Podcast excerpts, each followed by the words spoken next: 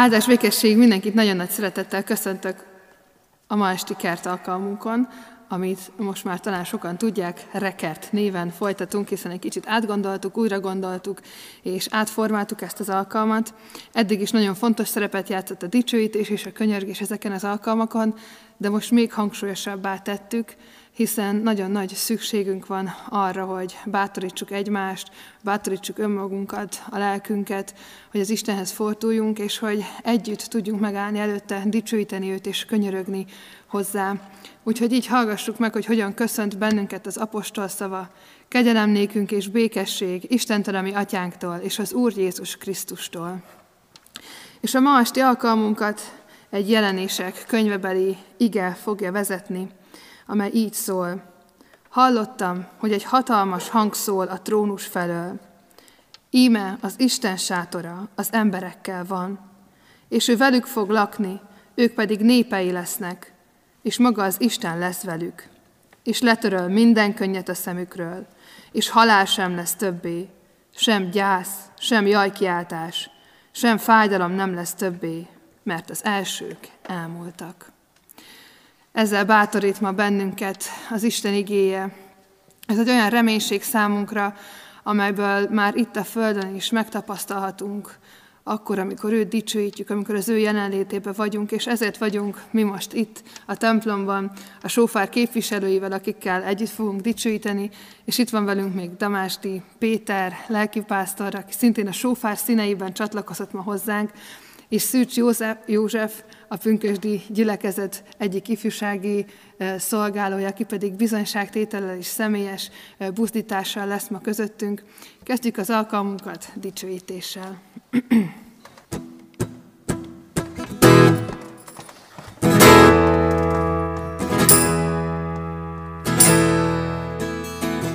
Megváltó, szabadító,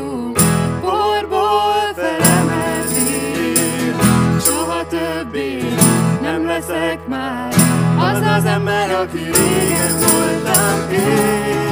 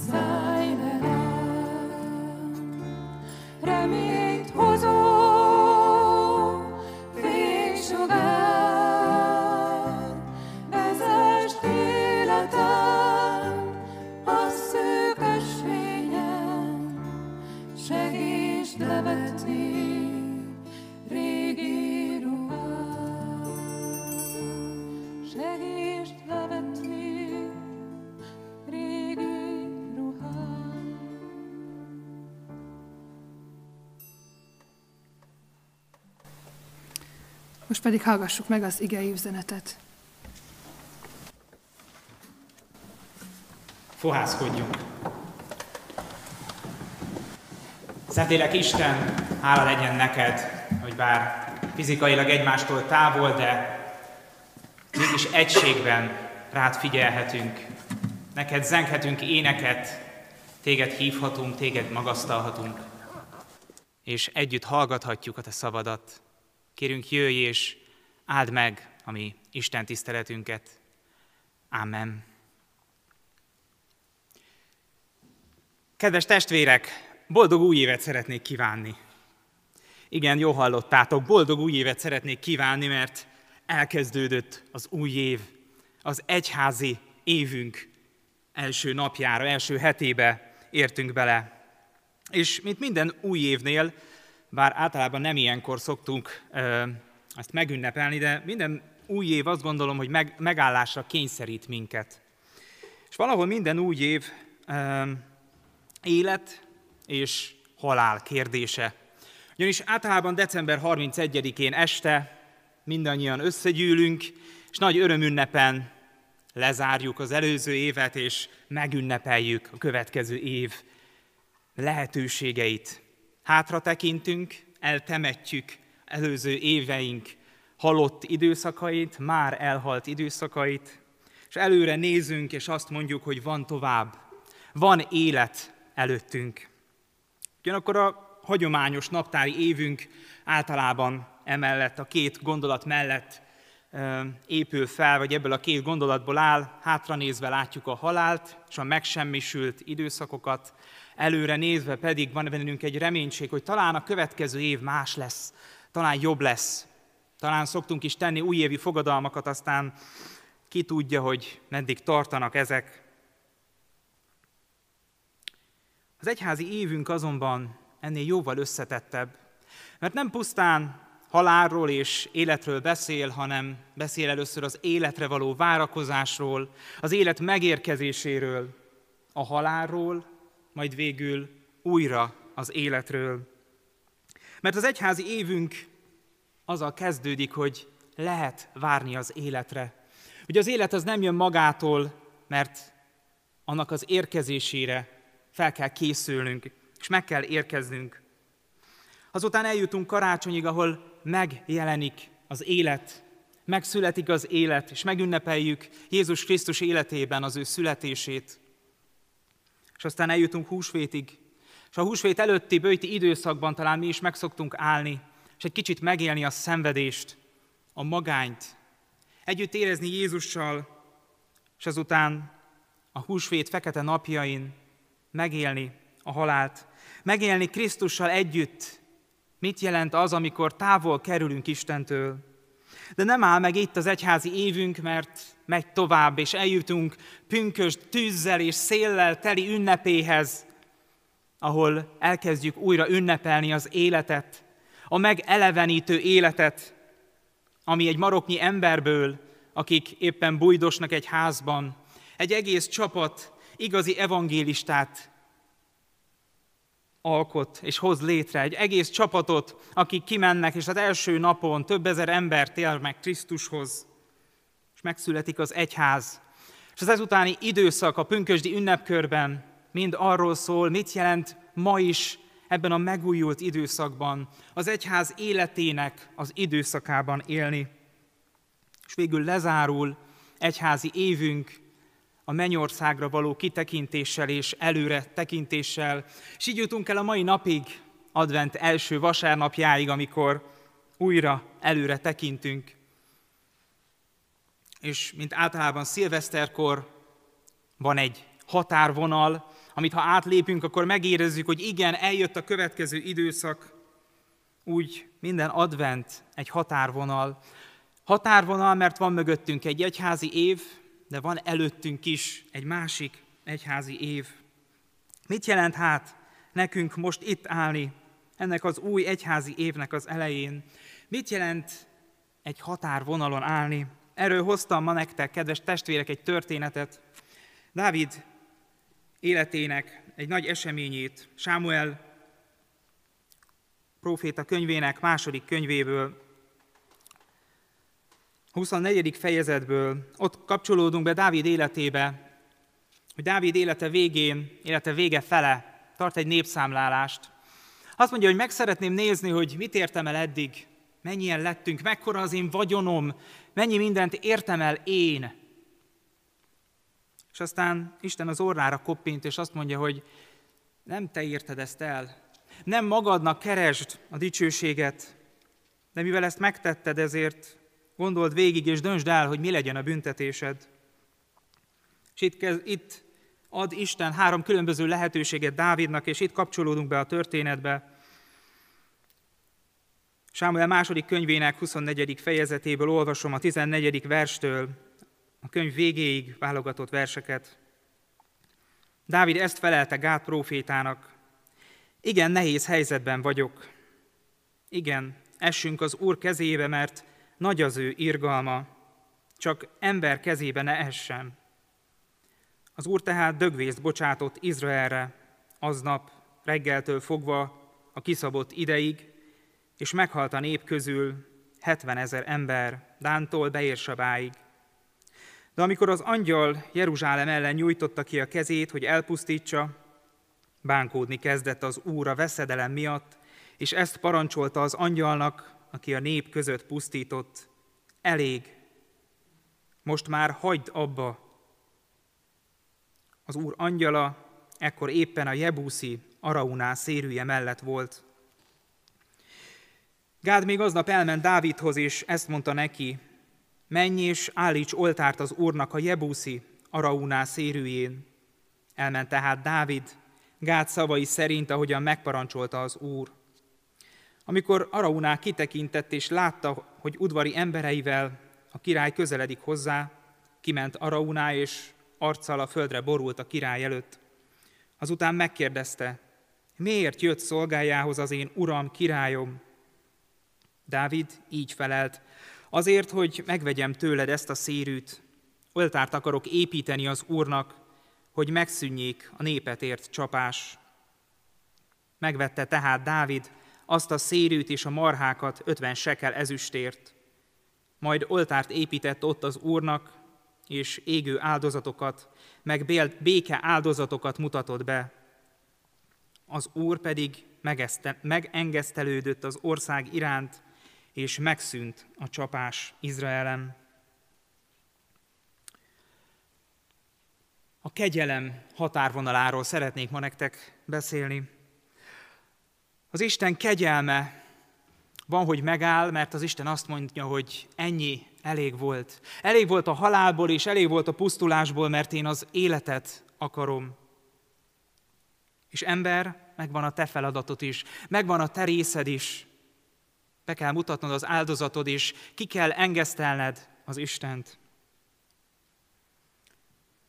Milyen érdekes lehetett Araunának ez a helyzet. Milyen érdekes lehetett egyszerű személyként ott állni és megélni azt, hogy a király elkövetett egy hibát.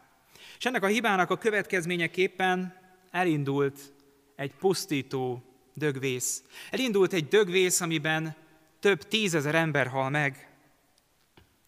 Nagyon hamar belehelyezkedtem ennek az embernek a helyzetébe.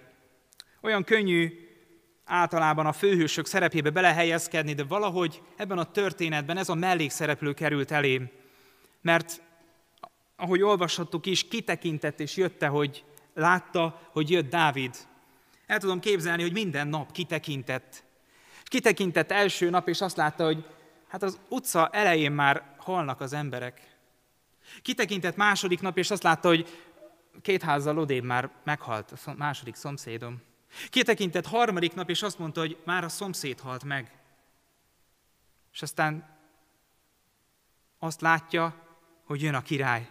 Azt látja, hogy jön a király, aki bemutatja az áldozatot, és nincsen negyedik nap.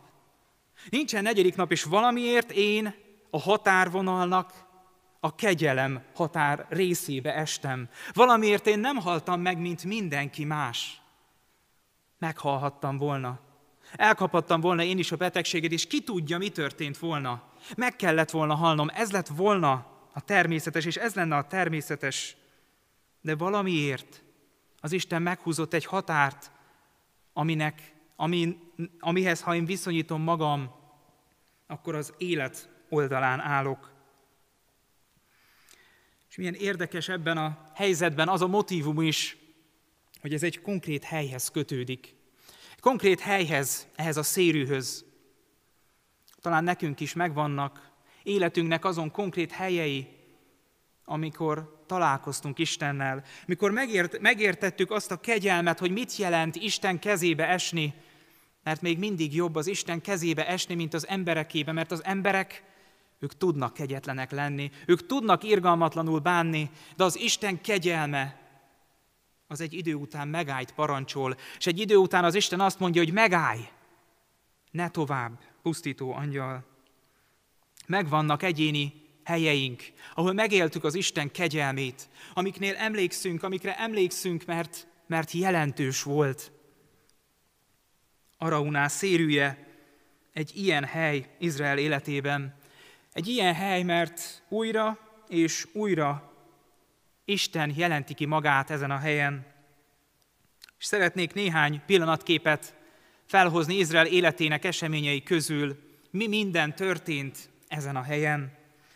Hiszen olyan sok helyen nem fordul elő ez a szérű a Bibliában, talán első ránézésre először halljuk, vagy talán már olvastuk korábban ezt a szakaszt, de Valahogy nem gondoltuk, hogy összefügg bármi mással is a Szentírásban.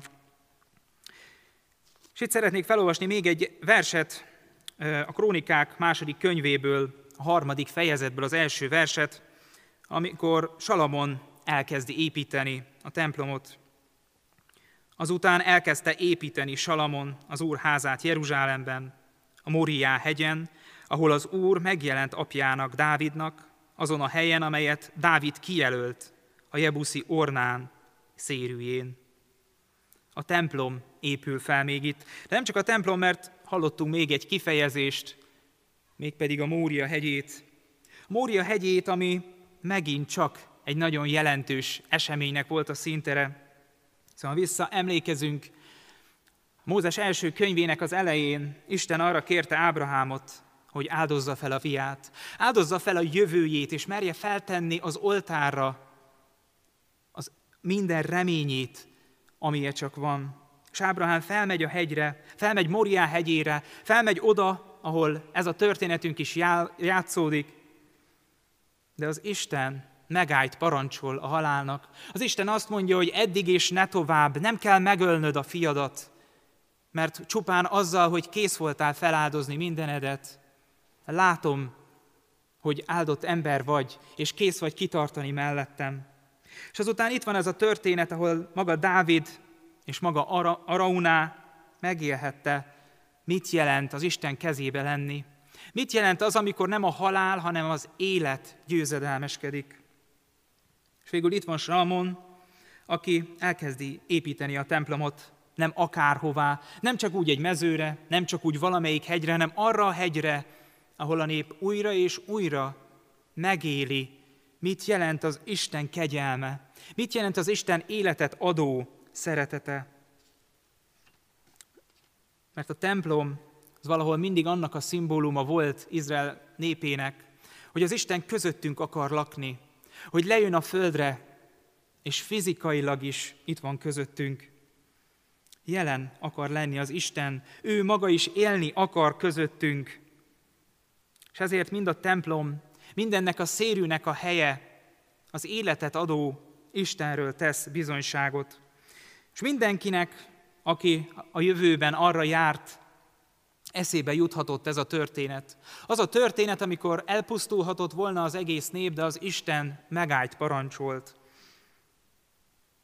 Emlékeztet arra, hogy aki él, aki egészséges és aki biztonságban van, annak meg kell állnia egy pillanatra, mert mindezek talán magától értetődőek, de nem jönnek maguktól. Mert az élet, az egészség és a biztonság az mind Isten ajándéka, mind Isten kegyelme, amit ő ad számunkra.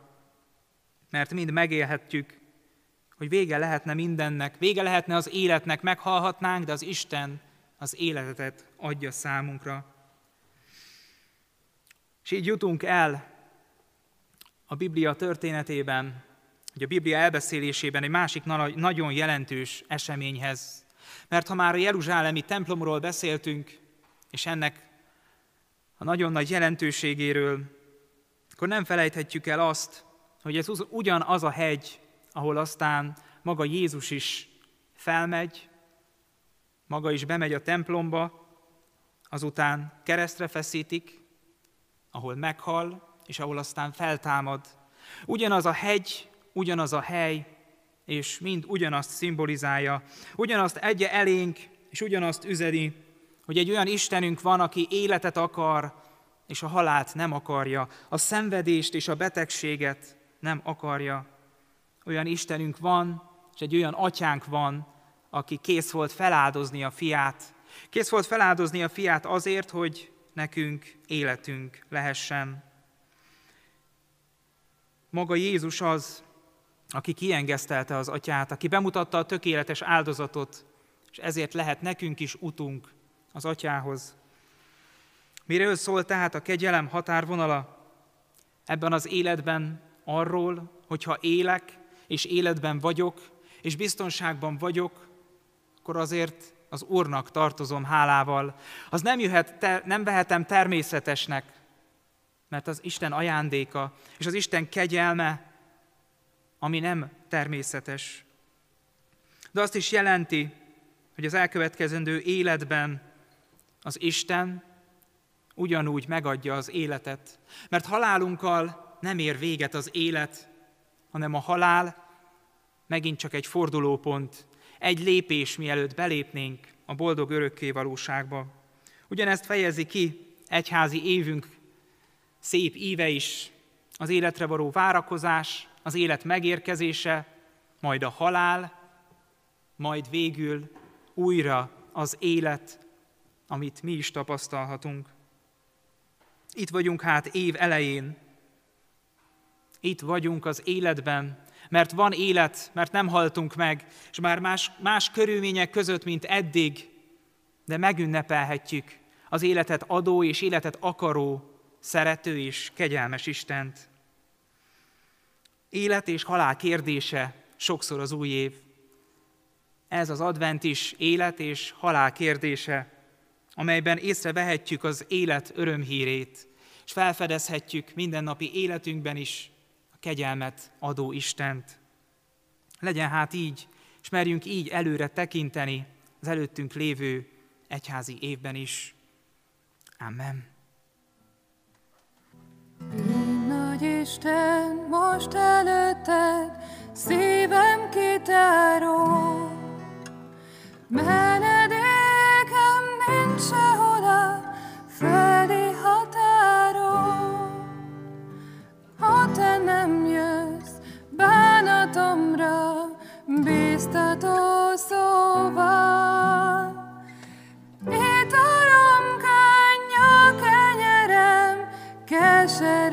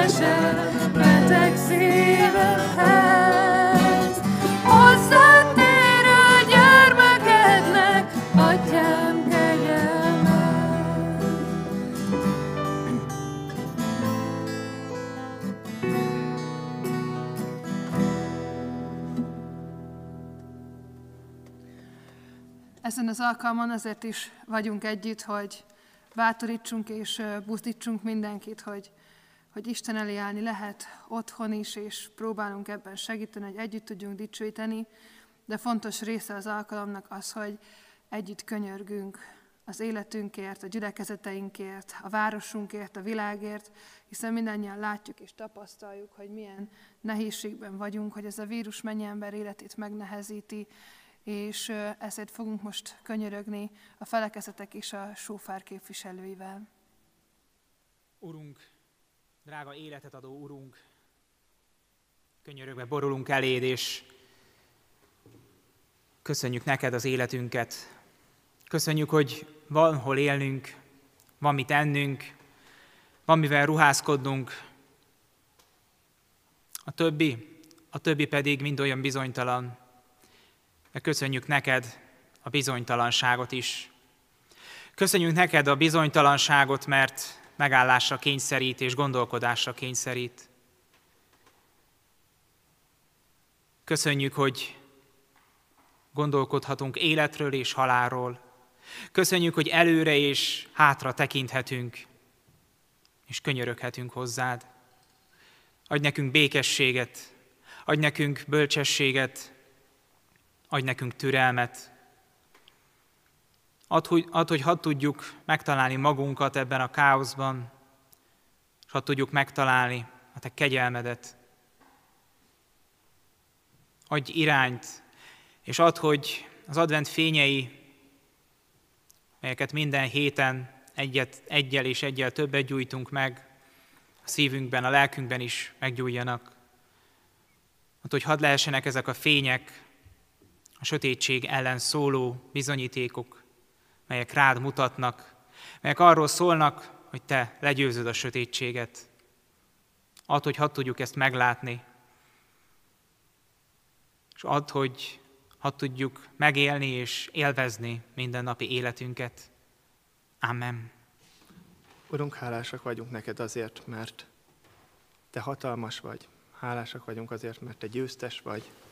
Te legyőzted a halált, és uralkodsz mind az életünk, mind a világ fölött.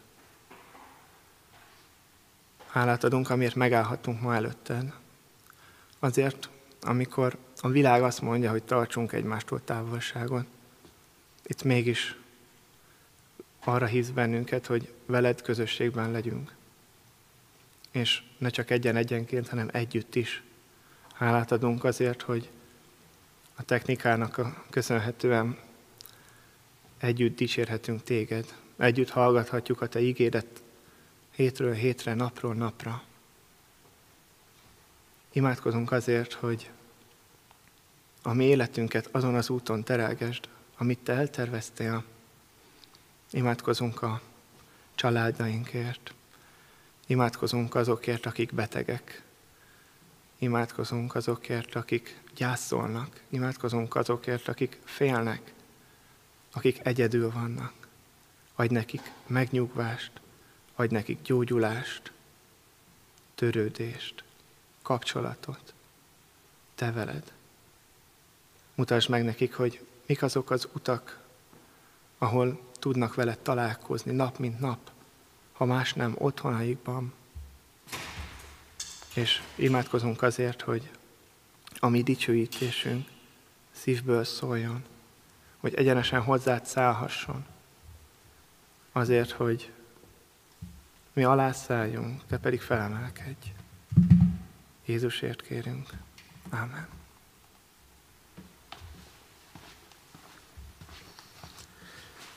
Uram Istenem, hálás vagyok ezért a mai napért, és köszönöm Istenem, hogy tényleg mehetünk Te eléd, mehetünk egy szívvel, egy akarattal, és köszönjük Istenünk, hogy Te vagy az, aki előtt nincsenek határok, és nincsenek korlátok, Istenem, és én elsősorban most viszem azokat az embereket Te eléd, Istenem, akik otthonaikban vannak, és vágynak Istenem veled találkozni, és nézik ezt a mai alkalmat, akár most, vagy akár visszanézik, Istenem.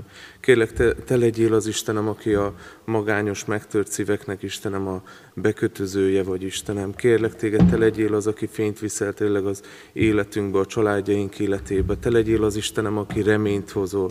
Köszönjük Istenünk, hogy neked semmi sem lehetetlen, és köszönjük Istenünk, hogy te, te neked nem neked nem, problé- nem okoznak problémát a mi problémáink, és hogy neked van megoldásod a mi problémáinkra, Istenem.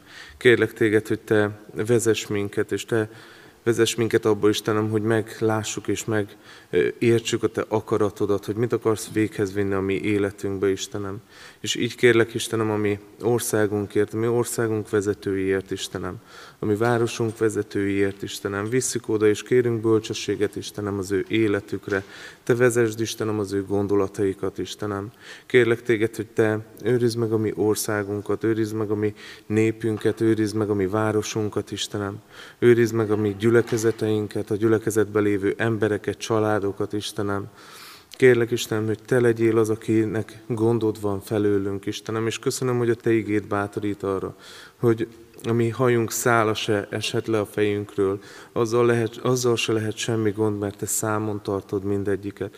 Köszönöm, Istenem, hogy Te így gondoskodsz rólunk, és köszönöm azt, hogy Te így, így látsz minket, Istenem, és Te legyél az, aki, aki reményt mutatsz nekünk ebből a helyzetből. Amen.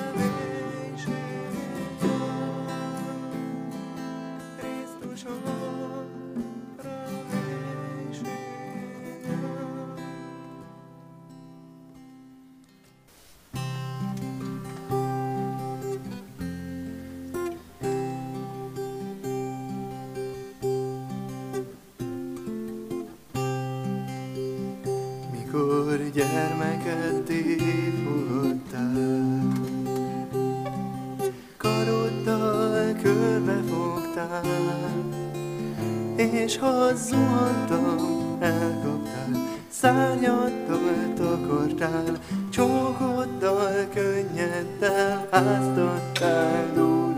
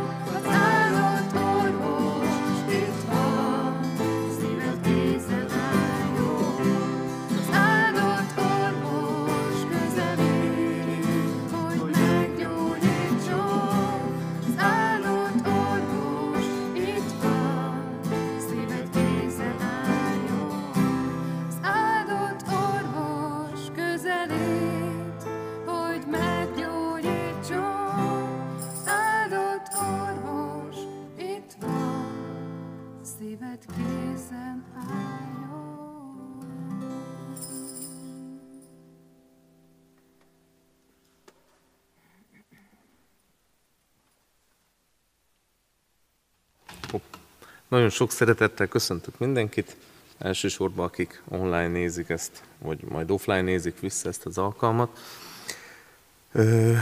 Köszönöm szépen a meghívást, én Szűcs József vagyok, van egy feleségem, három gyerekem, és a Kecskeméti Pünkösdi gyülekezetből jöttem, és kértek meg, hogy egy bizonyságot, bátorítást tegyek ezen a mai alkalmon. És egy jó három hete foglalkoztat egy igevers, és talán meg is erősítette bennem ezt a gondolatot, a, ahogy ide megérkeztem, mert bejöttem a templom ajtón, és nem sokkal utána jött egy úriember, és jött, és hát mondták, hogy zárt körül a rendezvény, ugye, mert nincs lehetőség most a, ebben a helyzetben arra, hogy itt megteljenek a, a pacsorok, és, és hát ugye most az emberek offline vagy online vannak, és nincsenek itt a helyszínen, és mm, egy ideje foglalkoztat egy ige, egy olyan ige, amit így gondolkoztam, szerintem benne van a top tízes legtöbbet hallott igéim közt, tehát semmi újat nem fogok valószínű mondani ezen a mai napon, méghozzá ez az ige az a Máté 18.20, mert ahol ketten vagy hárman összegyűlnek az én nevembe, ott vagyok közöttük. És számomra az az elsődleges jelentése, vagy ennek az, a, ennek az igének a jelentése, ez mindig akkor jött föl, amikor összejöttünk egy alkalomra, és mondjuk nem voltunk túl sokan, akkor, hogy fölbátorítsuk a mi szívünket, fölcsaptuk a Bibliát, és akkor megtaláltuk ezt az igét, sőt, már fejből is tudtuk, és akkor ez így bátorított minket, hogy nem a létszám a lényeg, ami amúgy tényleg nem a létszám a lényeg, és Isten akkor is ott van. De ebben a helyzetben egy picit átértékeltem ezt az igét, és számomra egy új értelmet nyert, ami nem más, csak egy picit másik oldalról, mégpedig azt értettem meg, vagy az volt számomra egy új dolog, hogy Istennek vannak olyan üzenetei, ami, ami egyénre szólnak. Például az, hogy az Isten megváltott engem, megvált téged, meghalt értem, meghal érted, tehát ez, ez személyesen egyénre szabott, hogyha ezt az ember megérti, akkor az élete teljesen megváltozik. És számomra ez egy új felismerés volt, hogy az Istennek van egy ígérete nekünk. És méghozzá ebben az ígéretben a potmétert nagyon leeresztette, mert azt mondta, hogy ha ketten vagy hárman összejönnek az ő nevébe, akkor ő ott van. És ez nekem egy új perspektívát adott ebbe az igébe, hogy az Isten azt ígéri, hogyha én és még valaki összejön az ő nevébe, akkor ő ott van. Tehát számára az, hogy én valakivel együtt legyek az ő nevébe, az olyan fontos, hogy, hogy oda jön. És nem is kell hívni, hanem ő azt ígéri, hogy ott van. És ö, egy ö, ehhez kapcsolódó bizonyságom az pedig az, hogy az nem is tudom, hogy most számozni kell már itt a Covid témakör. Tehát a márciusi Covid, ahogy megjelent, azzal párhuzamosan jött az életemnek az egyik ilyen hol a helyen válsága, ami elsősorban a szolgálatomat célozta meg. Ilyen aránylag olyan fixnek képzelem magamat, és ez úgy megingatta az én kis fölállított képemet az életemről, szolgálatomról, jó helyen vagyok-e, jól csinálom-e, kiöregettem, abba kell hagyni, át kell adni. Tehát csomó olyan kérdés jött az életembe, ami úgy rám nem jellemző módon úgy kibillentett a, az én kis komfortzónámból, és hát ez, ezért egy, ez egy hosszabb időszak összegészében, tehát nem lett egy csettintésre megoldva, rengeteg tehát, hogy kívülről amúgy minden rendben volt, hála Istennek, tehát a környezetem az úgy rendben volt, de így a, a lelkemen belül az folyt a küzdelem keményen, és ö, ott csúcsosodott ki ez a témakör, hogy az Osamba vásárolgattunk a feleségemmel, és akkor jött egy telefon, és a telefonba hallott hír számomra az ilyen újra megrázta azt az amúgy is gyengén álló témakört, ezt a, ezt a területet, és hát jött bennem harag, sértődöttség, kérdések, tehát olyan, amikor a, a nem tudom, valakinek fáj a sebe, aztán még úgy beleböknek, vagy még beütöd azt a kislábújat, amit előbb a, a, a, a szélébe az ágynak belerúgtál, de még rá is lép valaki. Tehát körülbelül ez az érzés volt bennem, csak lelkileg. És, és ez már mondom, egy időszaknak ez volt a csúcspontja, tehát ez nem egy ilyen pillanatnyi hatás volt. És fölhívtam az egyik emberkét, aki, akit hát nem azért hívtam föl, hogy jöjjön és segítsen rajtam, de azért benne volt az opcióba, hogy ez is egy, ez is egy lehetséges változat lenne. És már magába az, hogy ő az, ez egy vasárnapi nap volt, azon a vasárnapi estén a feleségével, a kisgyerek az mennyi idős, másfél éves, nem vagyok jó ilyen dátumügyekbe, tehát ilyen fürdetés időbe fogtak mindent, fogták magukat, és eljöttek hozzánk, és, és az ő családjuknak az estéjét azt oda áldozták nekünk, és eljöttek és meghallgatták a mi siralmainkat, mert ugye ez még nehezítette a helyzetet, hogy ez így a feleségemmel párhuzamosan lévő probléma. Tehát nem, tehát együtt voltunk len. Tehát nem az volt, hogy na akkor az egyik lögdösi a másikat, hanem ez így, tehát ez egy közös terület volt, úgyhogy itt mind a ketten szenvedtünk. És, és nekem az a gyakori bizonyság volt, hogy akkor ez a barátom, ez a testvérem föl tudta adni az ő vasárnap estéjét, és ezt én úgy gondolom, hogy számára az egy fontos időpont volt, és oda tudta szállni nekünk, és oda tudott adni az életéből akkor, és nem másnap, nem a héten, csütörtökön, vagy nem tudom, hanem akkor tényleg, amikor mélyen voltunk két óra hosszát, és tud, tudott minket meghallgatni, lehet nem is először hallgatott, és tényleg tudott értünk imádkozni, tudott tanácsolni, és szerintem nem tudom konkrétan már, hogy hogy ment a beszélgetés, de amikor visszagondolok azt, én úgy definiálom, hogy az akkori mélypontos időszakomnak mélypont szempontjából a csúcspont volt, ezáltal aki az erdő feléig beértem, onnan jöttem ki, és ehhez hiszem, hogy kellett a barátom, aki akkor odaszánta magát, az ő családját, és jött és támogatott engem. És,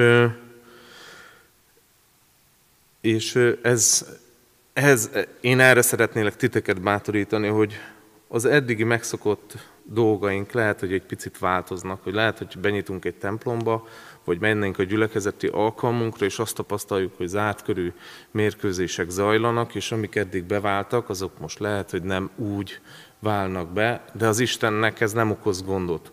Sőt, az Isten már hajdanában megígérte, hogy ha ketten vagy hárman összejöttök az én nevembe, akkor én ott leszek, és oda megyek. És tök jó dolog, hogy az Istennek az én problémám olyan fontos, hogy ő ezért megmozdul. És hogyha az Isten ott van valahol, akkor nincs olyan probléma, ami akadály lehet számunkra.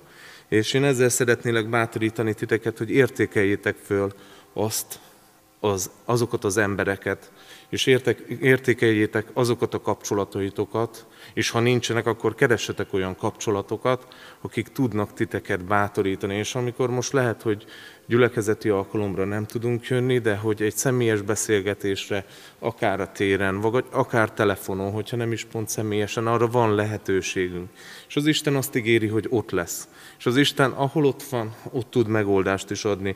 Még csak így említés szintjén eszembe jutott az az ige, amikor fogja a négy ember, azt az egy embert, és kibontják a tetőt, és oda viszik Jézus elé, hogy mekkora ereje van az, amikor, annak, amikor egymást tudjuk Isten elé vinni, vagy pont ezelőtt az ige előtt ott, ott van az, hogyha ketten közületek egy akaraton lesznek a földön, minden dolog felől, azért ez nem kicsi feltétel, amit csak kérnek, megadja nékik a mennyei atyám. Tehát szeretnélek erre bátorítani tőteket, hogy igenis, az Istennek van a problémáitokra megoldása, és igenis ő ott van veletek. Amen.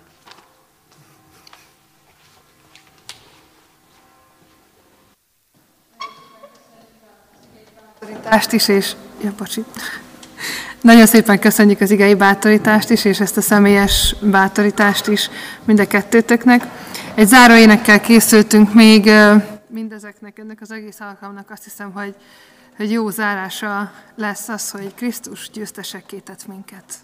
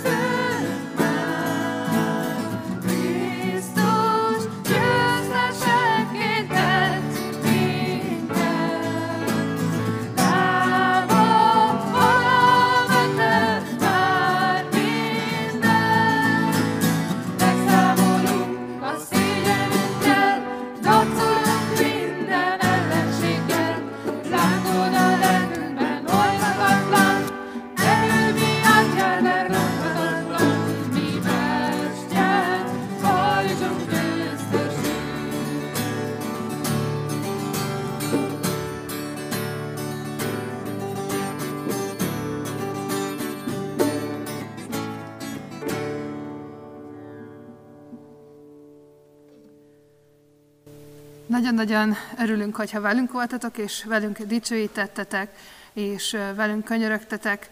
Azt hiszem, hogy mindannyiunknak szüksége van rá, hogy megtapasztalhassuk azt, hogy ha akár itt ketten vagy hárman összegyűlünk, vagy hogyha tudjátok, hogy mi is együtt dicsőítünk és imádkozunk veletek, akik otthon vagytok talán egyedül, hogy ezt megérezhessük, hogy tudhassuk, hogy az Úristen ott van velünk, és azt hiszem, hogy ma ezt megtapasztalhattuk. És nagyon-nagyon szépen köszönöm Damásdi Petinek az igei szolgáltat, még egyszer is Szűcs Józsinak a, a személyes bizonyságtételt, és külön köszönöm a sófár képviselőinek, akik itt a környéki sófárosok, nem is, talán nem tudom, hogy nevezzük magunkat, egy ilyen kis össze szedett zenekar lettünk mi most, és azért én szeretném, ha egy pár szó elhangzana a sófárról, és nem, a, nyugodtan abban mondhatod szerintem, és nem az én, nem az én szavaimból, mert én már olyan sokat beszéltem ebben a gyülekezetben a sófárral, hogy tök jó, hogyha más is fog, úgyhogy az Eszter fog beszélni egy pár mondatot a, a sófárról. Én is köszöntök mindenkit, aki hallgat bennünket, és itt van közöttünk. A sófár református dicsőítő mozgalomtól, iskolától, iskolából ismerjük mi egymást, és jól mondta Henny, hogy mi vagyunk a Kecskemét környékiek, de hogy ez nagyon fontos, hogy a sófár nem Kecskemét, hanem a sófár az egész országban, de én úgy hiszem, hogy az egész világban vannak olyan emberek, akik hozzánk kapcsolódnak, és minket az kapcsol össze, hogy Istent dicsőítjük. Hogy az van a szívünk mélyén, a szívünk közepén, hogy őt dicsőítsük. És a sófár, mint mozgalom, mint egyesület egyébként ebben próbál segíteni. Egyrészt nyári dicsőítőiskolákkal, másrészt lelki gyakorlatokkal, vagy csendes hétvégékkel, konferenciákkal, dicsőítő alkalmakkal, hogy mindenki bekapcsolódhasson ebbe a dicsőítésbe, bele kóstolhasson, a dicsőítőiskolákban tanulhasson, és aztán pedig hazamenve a saját gyülekezetébe ezt kamatoztathassa, és ott dicsőíthesse az Urat a többiekkel. És nagyon tudunk ebben az évben, az e, e, ebben az évben lévő mottónkkal, hogy sófár ott, ahol vagy, kapcsolódni a bizonyságtételhez, ami nem beszéltünk össze. Szóval, hogy ott, ahol vagy, és dicsőíted az Urat, ott, ott van veled az Isten. Ott, ahol vagy, és imádkozol valakivel együtt, ott ő ígérete szerint ott van veled. És ezt éltük meg idén a sófárban, hogy nem tudtunk személyesen találkozni. Az egész évben, még januárban volt egy csapat találkozunk, ahol megterveztük az évet, akkor találkoztunk személyesen, és aztán ö, az élet felülírta mindezt, viszont mindenki, aki mindenki ahol, ott, ahol volt, ö, tudott a technika segítségével egymáshoz kapcsolódni, és egyébként pedig a mi Istenünk segítségével pedig hozzá kapcsolódni. Úgyhogy ezek vagyunk mi, a Sófár. A sofárportál.hu-n és a Sofár Facebook oldalán sok mindent megtaláltok rólunk, és hívunk benneteket, hogy ott, ahol vagytok, kapcsolódjatok Isten dicsőítésébe. Köszönjük, hogy itt lehettünk. Köszönöm szépen, hogy, hogy egy pár szóban bemutattad, és hát nagy reménységünk van abban, hogy, hogy a jövő évben, igen, az már jövő év, meg tudjuk, meg tudjuk szervezni a dicsőítőiskolát, úgyhogy figyeljétek a Sófárnak is a, a portájait, a Facebookon is jelen van, van honlap is, és ezeket is keressétek, hogyha érdekel titeket a dicsőítés, az abban való fejlődés. És végezetül fogadjuk Isten áldását. A kegyelem legyen mindazokkal, akik el nem múló szeretettel szeretik, ami Urunkat, az Úr Jézus Krisztust. Amen. Nagyon örülünk, hogy velünk voltatok, és jövő héten is találkozunk.